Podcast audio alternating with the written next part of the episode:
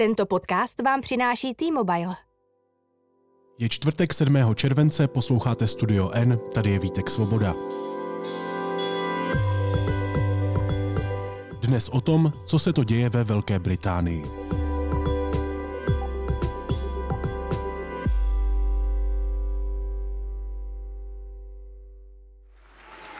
Thank you, thank you. It is clearly now the will of the Parliamentary Conservative Party that there should be a new leader of that party and therefore a new Prime Minister. And I've agreed with Sir Graham Brady, the chairman of our backbench MPs, that the process of choosing that new leader should begin now. And the timetable Boris Johnson rezignuje z pozice šéfa britské konzervativní strany. Až strana zvolí jeho nástupce, hodlá odejít i z pozice premiéra. Kde leží kořeny britského politického zemětřesení a bude mít vliv na podporu válkou zmítané Ukrajiny? Hostkou studia N je politoložka a expertka na mezinárodní vztahy, která působí na St. Anthony's College Oxfordské univerzity, Magda Leichtová. Dobrý den, Magdo, vítejte. Dobrý den, děkuji za pozvání. Magdo, co se to děje ve Velké Británii?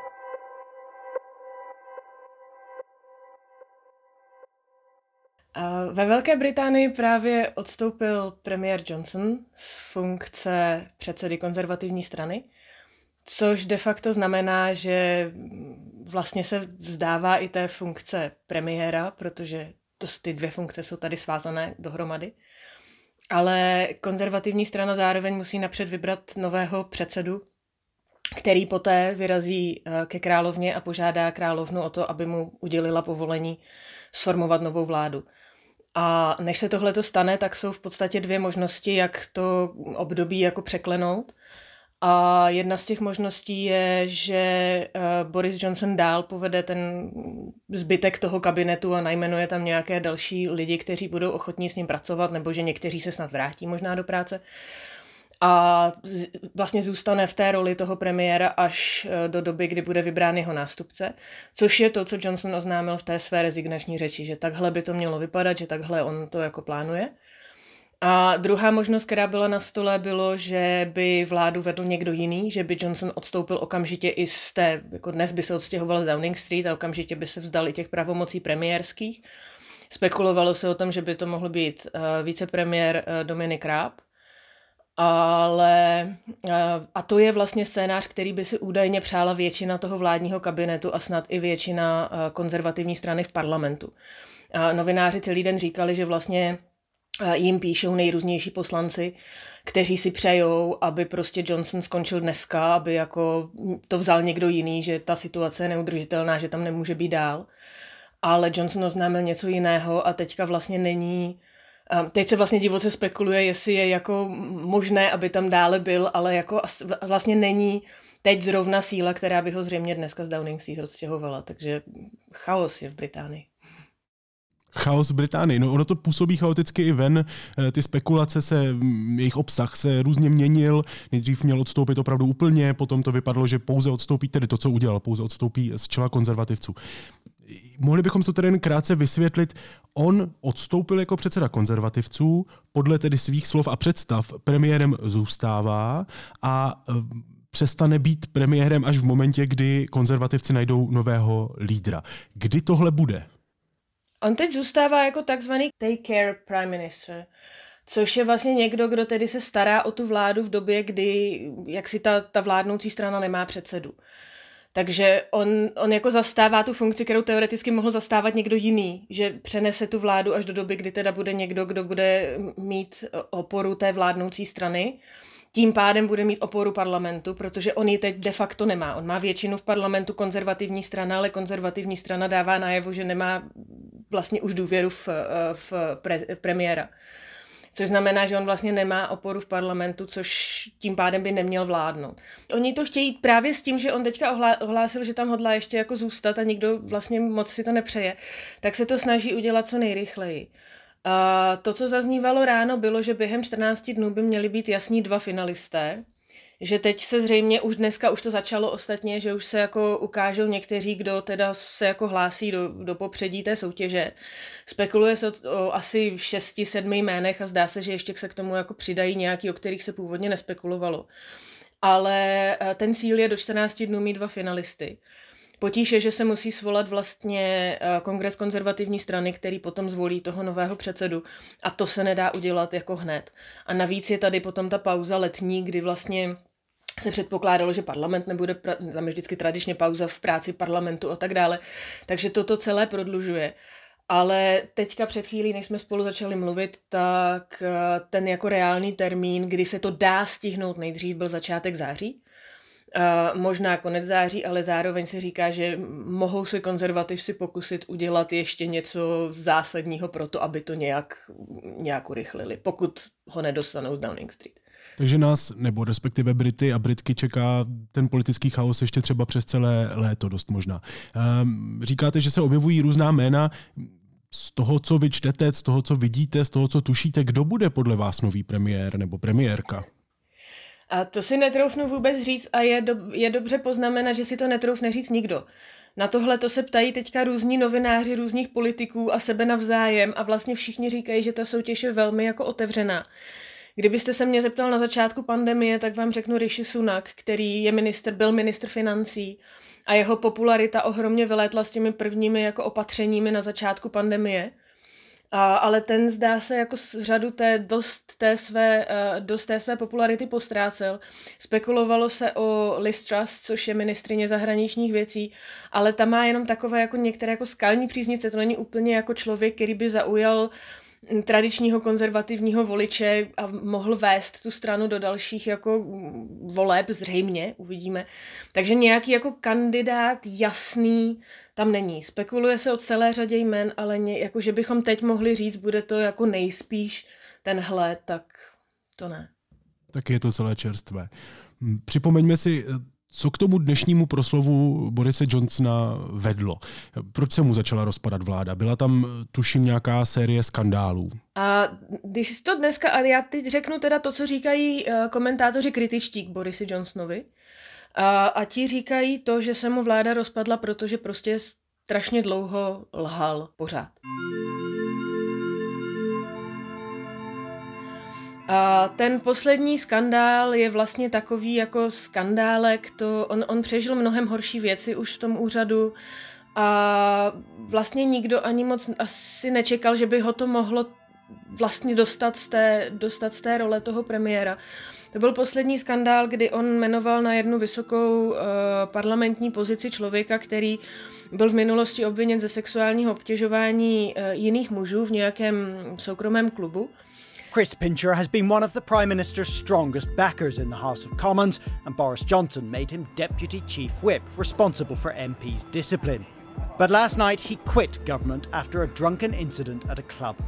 Ministers spent the morning fending off questions about whether he should also be kicked out of the parliamentary party. I think it's absolutely right that the Chief Whip and others spend today just trying to ascertain exactly what happened, what the circumstances were, and therefore what to do next. A Boris Johnson tvrdil, že o tom vůbec nic nevěděl. Nakonec se ukázalo, že o tom věděl, tak, řekl, tak zase Downing Street říkal, že nemůže přikládat váhu nějakým drbům a nakonec se ukázalo, že tam byla oficiální stížnost, o které on byl jaksi osobně informován. A tohle to všechno Uh, vede k tomu, že ta vláda, protože v Británii vláda by měla fungovat tak, že když už se jednou něco dohodnou, tak uh, všichni zatím stojí. To není tak, že jako jeden minister by říkal, ale já nesouhlasím s tím, co dělají na dopravě, já bych to, jo, jak se to jednou dohodne, tak zatím všichni stojí. A to do určité míry jako formuje i to, jak se potom informuje o těchto těch skandálcích, že prostě oni si to nějak za těmi zavřenými dveřmi vyříkají a pak jdou všichni ven a vlastně do těch médií jako hlásí nějakou verzi, která má té vládě pomoct.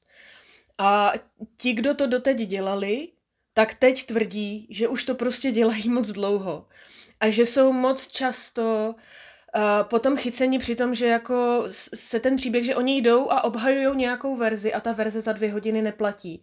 A oni pak vypadají s prominutím jako blbci a že se to děje moc, uh, moc často. Těch skandálků tam byla celá řada, tam jedna velmi, jako z těch pro, propíraných byla ta Partygate, což byly večírky, které se, nebo sociální uh, setkávání, které se dělo v Downing Street v době, kdy byl lockdown. This fictional party was a business meeting. and it was not socially distanced. If Boris Johnson's critics get the last laugh, then it all began with this. Whether it was breaking lockdown laws at a Christmas party or a birthday Tam je potřeba si uvědomit, že lockdown v Británii byl strašně přísný. Tady, byl, tady bylo jedno nařízení, které bylo stay at home. A to, znamen, to je jednoduch, prostě zůstaňte doma. Jo, nechoďte nikam, nepotkávejte nikoho, nedělejte nic. A zároveň tady umřelo strašně moc lidí na ten covid. Takže to, že jako opravdu hodně lidí mělo t- tenhle ten jako poměrně přísný příkaz zůstávat doma a řada lidí ho dodržovala. A to, že řada lidí o nikoho přišla v průběhu té pandemie a pak se ukázalo, že tam byly tyhle ty večírky, o kterých zase se říkalo, žádný nebyly a pak se ukázalo, že byly a pak, že byl jeden a pak jich bylo zase hodně. Takže tyhle ty vlastně, vlastně drobné skandálky vedly k tomu, že ten, ta, ta jeho pozice se stávala uh, složitou. A pak tedy mu začali odstupovat ministři a ministrině a úředníci. Kolik jich nakonec tedy e, opustilo jeho řady? Tam je možná ještě dobré připomenout jednu věc, že oni se před konzervativní strana uh, s, s výkonem premiéra přestala být spokojená už před trošku nějakým časem, nebo část té konzervativní strany. A oni se pokusili ho odvolat už na parlamentní půdě asi před měsícem. Nechci lhát ten termín zhruba před měsícem. A neuspěli tenkrát. Johnson byl schopen v zákulisí ještě prostě vyjednat si dostatečnou podporu, aby tento hlasování o, o nedůvěře uvnitř konzervativní strany parlamentní ustál. A teď zjevně se uh, vlastně připravili mnohem lépe, ti, kdo usoudili, že teda už to dál nejde s Borisem Johnsonem jako, jako premiérem. A vlastně celá ta smršť začala odstoupením právě dvou velmi známých a velmi vysoce postavených ministrů. A britská vláda je velmi hierarchická, v jejím centru stojí to, čemu se říká kabinet. To je něco, čemu my říkáme vláda. Ti, ti, ti, kdo stojí v čele těch jednotlivých portfolií. A na to pak jsou nabaleni to, čemu oni říkají ministři ještě. A to je několik set lidí, kteří vlastně jsou přiřazeni k těm jednotlivým ministerstvům a mají takové jako jednotlivé, jednotlivá témata na starosti uvnitř toho. A první, kdo odstoupili, byl vlastně eh, ministr zdravotnictví a ministr financí, tedy dva kabinetní ministři, velmi vysoce postavení uvnitř té konzervativní strany. A i když tvrdí, že to jako ne, nekoordinovali, tak odstoupili pár minut po sobě, takže to zjevně koordinovali. A potom začala následovat prostě další vlna dalších lidí, níže postavených třeba uvnitř té vlády. A, a zároveň to znovu jak si oživilo ten sentiment těch, kdo byli nespokojeni už před tím měsícem a ti začali zase znova vyslovovat jako nedůvěru ve vedení uh, té strany. No a pak se z toho zjevně stala jako pragmatická záležitost. Pak prostě pro mnoho lidí to začalo být uh, o tom, jestli prostě je pragmatické zůstat po, po boku Borise Johnsona, a nebo jestli už je pragmatické vlastně tu loď opustit a zajistit si místo na té lodi, která vypluje, a vypluje následně. A tam už se pak ta lavina, která už se strhla v průběhu včerejška, tak dávala tušit, že právě spojenectví s Borisem Johnsonem už se dostalo za tu hranu, kdy je to vlastně toxické, kdy to pro ty lidi nemá budoucnost. He knew the accused minister had previously committed predatory behavior, but he promoted him to a position of power anyway. Why? Prime Minister. Mr. Speaker, uh, that individual, the uh, member for Tamworth, no longer has the Conservative whip. He no longer has a, a job. He, he, is no longer, as soon as I was made aware of the, the allegation that he has just read out. Uh, Johnson sám je aspoň jak to vnímám já tady zvenku z Česka, dost kontroverzní politickou postavou. On se za ten svůj politický život těch skandálů vlastně moc nebál, že? To je pravda, on na nich v podstatě vlastně vybudoval svou kariéru. Ono si říká, že on, že on jako objevil tuhle tu stránku své osobnosti už eh, na Eatonu, což je prestižní střední škola v Británii, kam on chodil. A kam přišel z, z Francie z dlouhé, po, po dlouhém pobytu ve Francii se svou rodinou a kde se mu údajně spolužáci z těch jako blahobytných britských rodin trochu posmívali.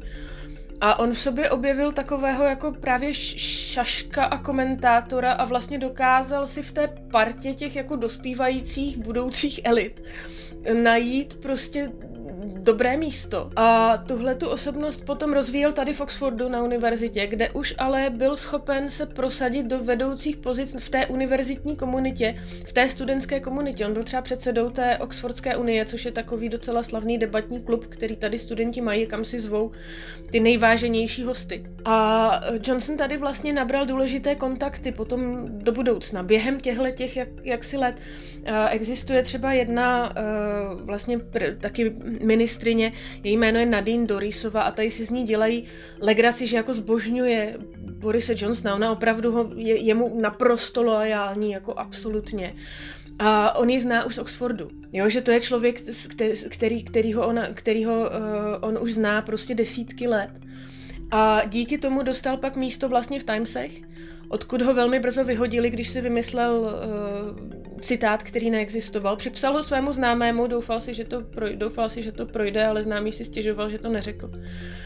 Ale pak opět díky těm kontaktům získal místo v, Day, v Daily Telegraphu a oni ho poslali reportovat uh, o Evropské unii. A Boris Johnson to přesně uchopil tím způsobem, o kterým vy mluvíte. Nebojím se skandálků, nebojím se kontroverze, naopak, a vždycky si vybíral takové ty nejpodivnější návrhy Evropské unie, Evropské komise a těm se vysmíval v tom Daily Telegraphu. Například některý jsou známí, některý, některý z těch věcí, který on, na který on upozornil, jsou známí i v Čechách potom v důsledku toho. To je takové to jako míry na zakřivení banánů třeba, to se v Čechách říká. A to tady spopularizoval Johnson a odsud to vlastně pak přešlo dál.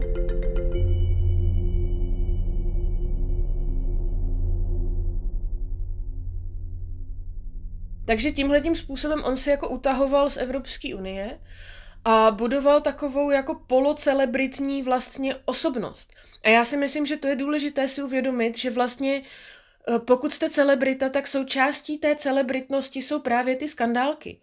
A on vždycky byl tak jako napůl celebrita, takže tam prostě musí být kolem něj jakési také to halo neustále těch jako drobných skandálů a milenek a tak dále, protože to prostě patří k tomu, s čím on do té politiky vstoupil a takhle, takhle on to dělá jako od začátku. Takže on, on, už jako do, on už do politiky, když byl prvně zvolen, tak už byl v podstatě taková napůl novinářská celebrita, on chodil do Top Gearu a tak dále. A vlastně tohle, tenhle ten styl, napůl politik, ale zároveň se silnou takovou tou, takým tím tónem nějaké celebrity, to se s ním táhne od začátku a k tomu ty skandály patří a to každý samozřejmě věděl. A ještě dnes ráno, tuším, to úplně nevypadalo, že Boris Johnson, tady ta celebrita politik, eh, podlehne tomu tlaku, těchho, které vyvolaly ty jeho poslední skandály, nebo Budil se podle vás Boris Johnson dnes ráno s myšlenkou, že dnes dost možná začíná konec jeho politické kariéry? Já si netroufnu říct, jakým pocitem se budil Boris, eh, Boris Johnson, ale vím, že včera něk, někteří komentátoři tady jsou velmi břitcí u, u těch v, v různých novinách. A byl tady skandál, já nevím, jestli jeden z těch jeho skandálků, já nevím, jestli byl v Čechách nějak zaznamenán, se týkal renovace toho bytu, v kterém vlastně bydlí premiérská rodina, který je v tom domě Downing Street. But the Prime Minister's opponents think all the controversy could be easily avoided. I think this is getting a bit farcical. I think the Prime Minister could actually deal with this very, very quickly. All he's got to do is answer a very simple question, which is who paid initially for the redecoration of your flat? A symbolem té renovace se staly tapety, které tam nechali si vylepit, které byly extrémně drahé od nějaké jaksi designérky, která je tady populární nebo je populární v jistých kruzích. A včera jeden z komentátorů říkal, že se domnívá, že, že Kerry, manželka Johnsonova, eh, běhá po tom bytě v Downing Street a zuřivě se snaží párou dostat ty tapety ze zdi, aby si je mohla odvést do dalšího bydliště. Takže byla, bylo mnoho lidí, kteří se domnívali, že ten tlak už se ustát nedá. A, ale zároveň je mnoho lidí, kteří říkají, že si Boris Johnson pořád ještě teď i po té řeči možná myslí, že to ještě není, že to není konec. A že i to může být důvod, proč vlastně chce zůstat ještě do září, aby měl přes léto čas udělat nějaké ještě kroky, které by mohly jako napravit jeho reputaci předtím, než odejde. Aby mohl škodit snad případným jako nástupcům a vlastně skončit na lepší pozici, než je teď. Kdyby skončil dnes, tak vlastně on je momentálně na tom politickém dně, všichni se od něj odtahují. A oni říkají, že možná má i, i to může být motivace pro to, aby zůstal, že má ještě vlastně čas, sice teda odstoupí, sice bude premiérem někdo jiný, ale on skončí na mnohem lepší pozici, ze které třeba že možná doufá, že se ještě bude schopen vrátit. Ostatně jeho vzor Churchill, že jo, byl premiérem taky dvakrát. Vy jste mluvila o tom, že jeho nástupce, tedy v čele konzervativní strany, půjde eh, za královnou požádat o možnost se složit novou vládu. Jakou roli v celé tady téhleté kauze, která končí tedy nejspíš pádem Borise Johnsona hraje eh, královská rodina, respektive může královna do toho nějak zasáhnout? Jak to v Británii funguje? No, v Británii to funguje tak, že vlastně královna celý ten systém je postaven na tom, že ten monarcha má sice jaksi na papíře vlastně celou řadu pravomocí, ale vlastně v zásadě ten monarcha by měl být velmi výrazně oddělen od té každodenní politiky. To je i ten, i ten rituál, já nevím, jestli ho znáte, že když chodí královna jednou za čas představit priority na příští rok, tak ona představuje priority své vlády. Oni jsou formálně její vláda, ale ona vlastně dostane od Borise Johnsona nebo kdokoliv je zrovna v té funkci, tak dostane v podstatě papír, kde představí ty, ty priority, které ale s ní nejsou nijak konzultovány. Takže ta role je čistě ceremoniální. A když oni navíc ještě vedou do toho parlamentu, nebo když jde do toho parlamentu s tím svým procesím, tak eh, je to jediný, tak vlastně se ceremoniálně ty dveře jako otvírají, různě se tam jako bouchá a tak dále, protože ona podle tradice vůbec nemá na parlamentní půdu lézt. Ona prostě má být oddělená od, od toho centra té moci, které je teď v parlamentu a ona má jaksi symbolizovat ten, ten národ a tu jednotu té země a, a propůjčovat tomu nějakou jako kontinuitu a autoritu. Ale od té každodenní politiky by měla být oddělena. A dneska ráno se ještě spekulovalo například, že by se Boris Johnson mohl pokusit uh, svolat volby. Protože zase někteří říkali, on je přesvědčen, že lidi ho milují. Jo, že má mandát voličů a že lidi ho mají rádi. A že by tedy mohl se pokusit eh, svolat eh, předčasné volby. Ale tam se právě říkalo, že jako to je proti tradici toho, v jaké situaci se mohou svolat předčasné volby. Do toho ještě vstupuje, že tady není psaná ústava, že Tady, je, tady jsou zvyky. Takže, že to je proti tomu zvyku, kdy se eh, svolávají předčasné volby a že by vlastně postavil královnu do role, kdy ona by jako musela přijmout nějaký aktivní politický rozhodnutí, buď mu ty volby povolit, nebo mu je nepovolit. A že to přece vůbec nemůže udělat. Takže jak si ta královská rodina prostě teď vyčká, kdo bude novým lídrem konzervativní strany a pak ho zdvořile požádá, ať sformuje vládu.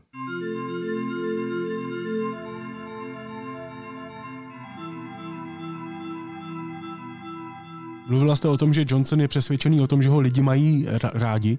Ehm, jaká je tedy vůči Johnsonovi nálada v britské společnosti? Mě, mě zajímá, jestli konzervativní voliči mají teď pocit křivdy, že vlastně jim končí jejich miláček, anebo jestli i oni už v Johnsona přestávají pomalu věřit po těch skandálech. Já, než na tuhle tu otázku odpovím, tak musím s, se vší jaksi otevřeností říct, že já bydlím ve městě, které je velmi odlišné od zbytku Británie. A konzervativci v Oxfordu nemají příliš podporu, takže můj obrázek je to, co se dočtu v novinách, jo? takže to je, berte to s velkou rezervou, není to žádný jako průzkum z, z, z terénu. A, ale zdá se, že Boris Johnson nadále má eh, celou řadu lidí, kteří ho podporují.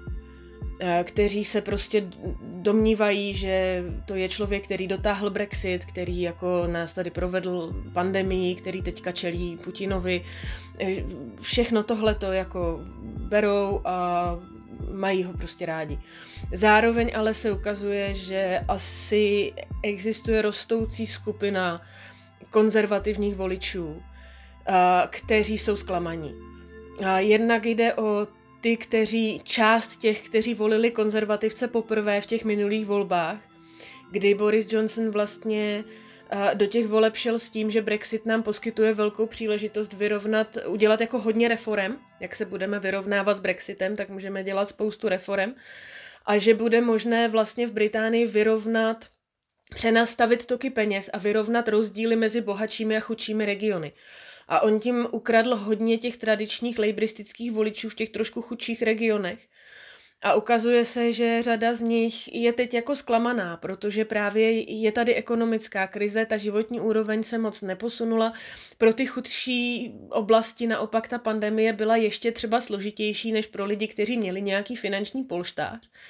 Takže tam ty výsledky se úplně moc nedostavily a tihle ti lidé, část z nich se odklání od Borise Johnsona a pak se také ukazuje, že se od něj odklání část těch, abych tak řekla, jako konzervativních, konzervativních voličů, takových těch lidí, kteří volí posledních 50 let konzervativce, ale nevolili jako je proto, aby tam byly šaškárny jo, které otravují tyhle ty skandálky. Takoví ti jako seriózní pánové, kteří sice vzpomínají na, na impérium a tak dále, ale nesedí jim tenhle ten, tenhle ten styl, takže tam je taky určitá jako skupina lidí, kteří se zřejmě odklání a já Tady byly nedávno dvoje doplňující volby do parlamentu, kde dva konzervativní poslanci Mm, odstoupili z různých důvodů a doplňovali se, doplňovala se ta dvě křesla a oba, v obou těch okrscích konzervativci prohráli. A já si myslím, že to je indikátor toho, že ta popularita klesá. v průzkumech mm, roste popularita Labour mm, méně, než by si asi Labour Party přála, ale roste trochu popularita té straně liberálních demokratů, což je další nějaká jako možná konkurence. A, a hlavně opravdu začala klesat popularita Borise Johnsona v těch průzkumech. Že jako, že jako možná je to fajn člověk, ale neměl by možná být premiér. Takže já si myslím, že konzervativci i předtím, než udělali tuhle tu revoltu, tak si jako prostudovali a udělali focus groups a prostudovali si průzkumy veřejného mínění a že pokud by byl stále jako Boris Johnson někdo, kdo jim může vyhrát příští volby, tak by asi ta revolta nevypadala takhle přesvědčivě. Zmínila jste Borise Johnsona jako bojovníka proti Putinovi. Celé tady to politické zemětřesení se děje na pozadí války na Ukrajině a Británie pod Johnsonem je velmi výrazným eh, spojencem, podporovatelem Ukrajiny. Ehm, má Putin radost z toho, když se ukrajinským spojencům rozpadají vlády? A, no to rozhodně si myslím, že má. A já jsem si to zrovna dneska říkala, že kdyby chtěl někdo zautočit na Británii, tak dneska je nejlepší den, jaký by si jako mohl vybrat, protože teď nikdo ani neví, jestli ještě je ve vládě nebo už není. Ale myslím si, že jako samozřejmě Ruskou federaci jakákoliv krize v jakékoliv západní zemi potěší samozřejmě. Na druhé straně jsem docela ráda za tu otázku, protože já tohleto mám pocit, že slýchám z České republiky relativně často, že jako Johnson může mít své chyby, ale stojí při Ukrajině. A to je podstatné. A já se domnívám, že z těch lidí, kteří přijdou po něm, není nikdo, kdo by při Ukrajině nechtěl stát. Že on byl vynikající, že on byl vynikající asi osoba nebo dobrá osoba pro to mm, rozjet tu podporu na veliko. Protože to jednak asi i kvůli té Ukrajině samozřejmě, ale jednak to poskytlo Británii možnost se po Brexitu ukázat jako, jako to, to, to, čemu oni říkají Global Britain, jako zase ta země, která sama za sebe něco dělá, co je podstatné. We and the world cannot allow that freedom just to be snuffed out. We cannot and will not just look away. It's because we've been so alarmed in recent months at Russian intimidation that the UK became one of the first countries in Europe to send defensive weaponry to help Postavit se jako Putinovi, když to dám do těch jako uvozovek, jo, postavit se Putinovi, je vlastně v tomhletom ohledu jako příležitost ukázat, jako čeho jsme tady ještě schopni přesto, že se nám z té Evropské unie smějou, že bez nich to jako nepůjde a že se nám tady propadá ekonomika a tak dále. Takže já si myslím, že v tomhletom ohledu on byl dobrá osoba s tím začít, ale zároveň, a, a možná to rozjet na, na té úrovni, na které je to rozjeté, ale na druhé straně si myslím, že tady není nikdo, kdo by tuhle tu příležitost pro Británii se ukázat, si nechal uniknout a že vlastně tady není to ani nebylo v těchto těch diskuzích, které se teď vedly předtím, než Johnson teda měl tuhle tu řeč. To ani nebylo téma. Jo, tam se řešilo, co by kdo udělal s ekonomikou, tam se řešilo, co, jak je kdo schopný, neschopný, chytrý, hloupý, ale jestli by někdo přestal podporovat Ukrajinu, o tom nepadlo vlastně ani slovo. Takže, takže já jenom se domnívám, že to, co slychám z Čech, že vlastně ta, ta pomoc Ukrajině je nějakým způsobem spojená přímo s Borisem Johnsonem, že to jak, jak, jak si personálně propojené, takže to není úplně na místě. Já se mohu samozřejmě mílit, ale domnívám se, že to je politika, kterou budou případně držet i všichni jeho nástupci. Právě Putinova válka je tématem, které jednoduše hýbe světem, je to logické. Co teď ale řeší Britové a Britky, myslím, jak si vnitrostátně, nebo jaká témata hýbou britskou společností? Asi tuším, že to bude mimo jiné ta zmíněná ekonomická krize.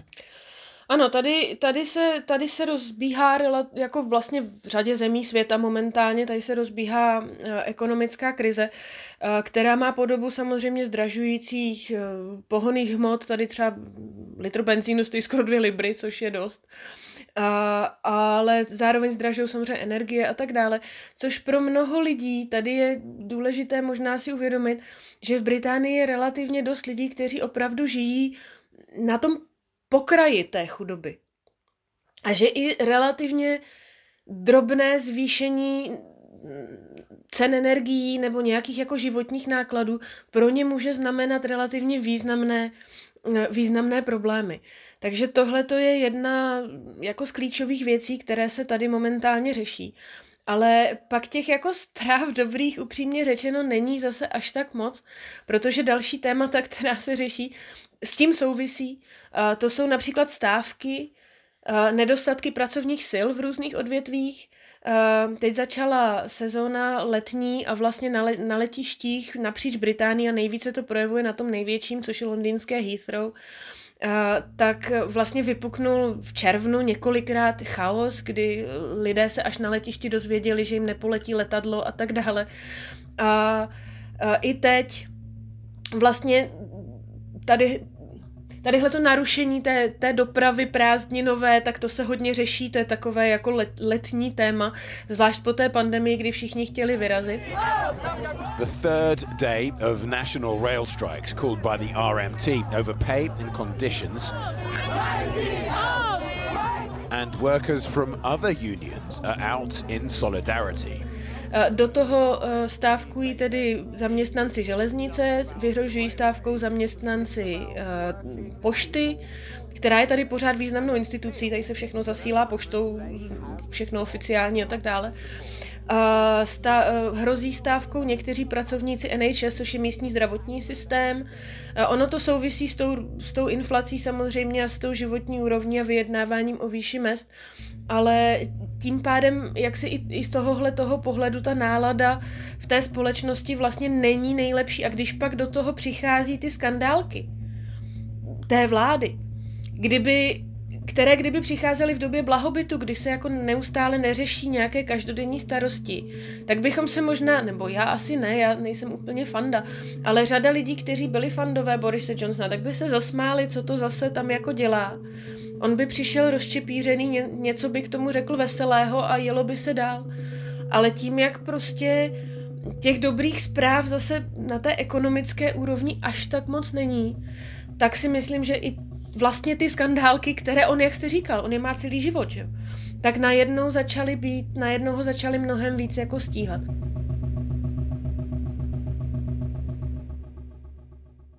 Na závěr, vy jste vlastně popsala tu situaci v Británii jako chaos. To, co jste teď rozvedla, zní jako chaos. Není to samozřejmě jenom britský chaos, opravdu teď ta doba je napjatá v mnoha ohledech asi všude na světě.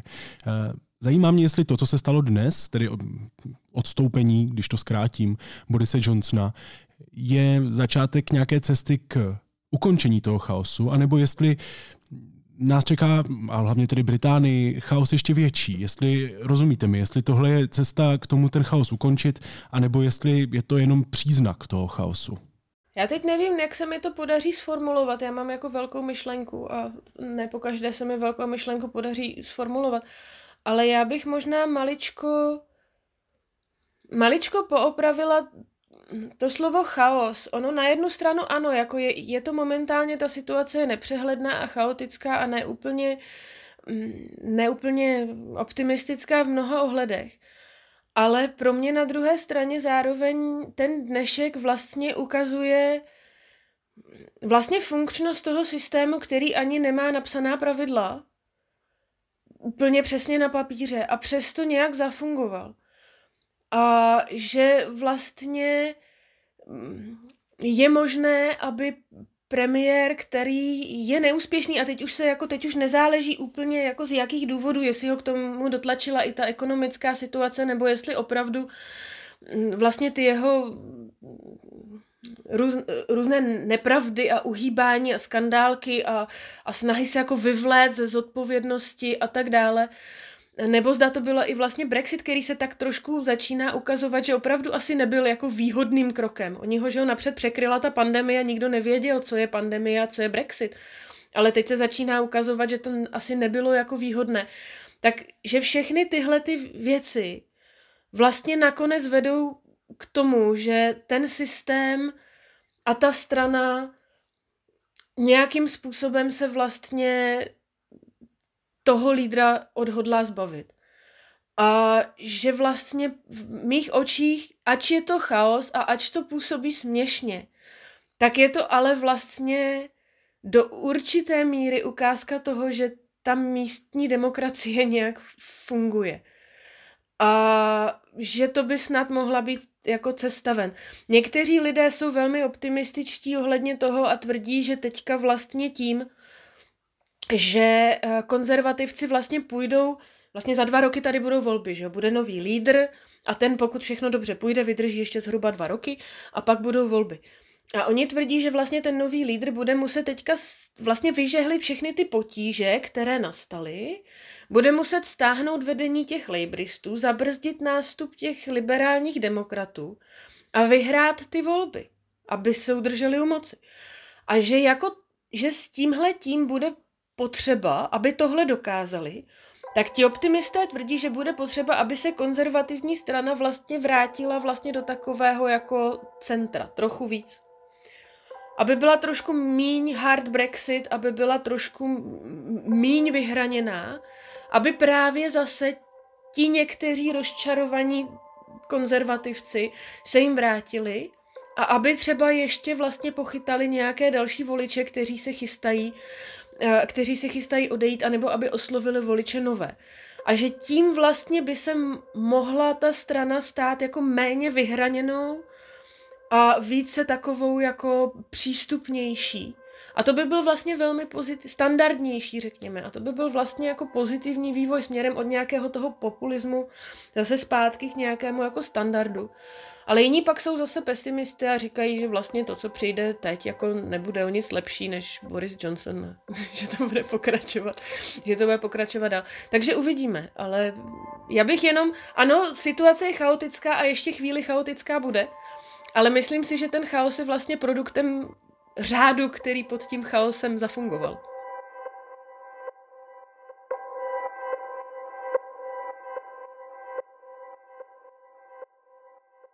Říká politoložka a expertka na mezinárodní vztahy Magda Lejchtová.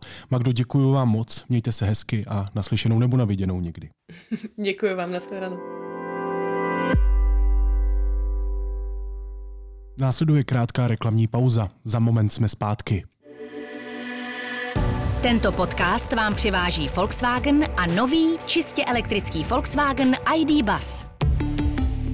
Volkswagen. A teď už jsou na řadě zprávy, které by vás dneska neměly minout. Slovenská strana Svoboda a Solidarita vypověděla koaliční smlouvu. Požaduje, aby součástí vlády nebyl ministr financí Igor Matovič. Pokud jí premiér Eduard Heger nevyhoví, ministři za Svobodu a Solidaritu podají demisi.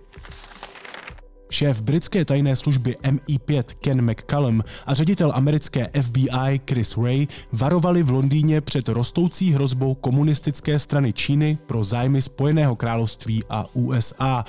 Jde o první společný projev představitelů těchto institucí. Iránské revoluční gardy zadržely kvůli údajné špionáži několik cizinců, včetně vysoce postaveného diplomata z britské ambasády v Teheránu. Podle státní televize odebírali vzorky půdy v poušti, kde probíhalo cvičení gard. Britské ministerstvo zahraničí sdělilo, že zprávy o zadržení diplomata jsou zcela nepravdivé. Německý kancléř Olaf Scholz oznámil další dodávky zbraní na Ukrajinu. Uskutečnit by se měly v dalších týdnech v rámci tzv. řetězové výměny s několika partnerskými zeměmi. Podrobnosti o typu zbraní Scholz neuvedl. A papež František chce, aby v nejvyšších pozicích ve Vatikánu bylo více žen. Podle svých slov je poprvé jmenoval do dříve výhradně mužského vatikánského výboru, který mu pomáhá vybírat biskupy.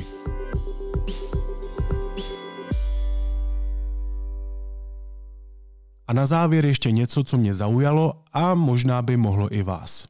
Jsem fakt nadšený, když v Česku vyjde hudba, která se nebojí. A jestli se někdo nebojí, tak je to Miss Petty, česká drag queen, úplně první česká drag queen, která začala vydávat svoji hudbu a která je alter egem Davida Daniela. Přeju vám štěstí, ať vás to baví, ať dá ti všechno, co nestihnul jsem dát. Danielovi, a.k.a. Miss Petty, právě vyšlo nejnovější EP Slay a pokud máte rádi pop a pokud vás baví, když se do něj promítnou autentické emoce a zážitky autora, tak vás rozhodně bude bavit i Slay.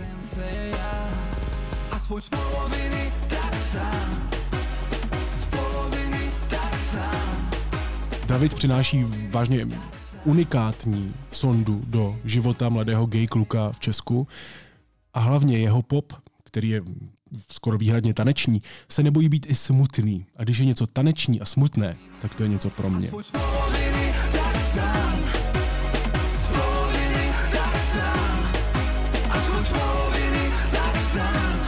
Nemusíte být cílovka, můžete to třeba jenom zkusit, ale pro mě Miss Petty Slay jedna z nejdůležitějších věcí, co tady v Česku za docela dlouhou dobu vyšla.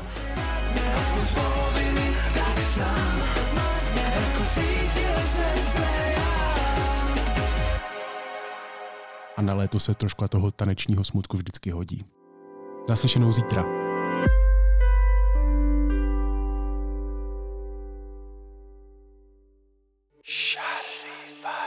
Cože? Co to je? Ozvěny? Aha, už se chytám. Ozvěny filmového festivalu Karlovy Vary. Od 11. do 17. července nás čeká výběr toho nejlepšího z varů v pražských kinech Světozor, Aero, Přítomnost a také v Brněnské skale. Chytněte se na www.ozvěnyvarů.cz.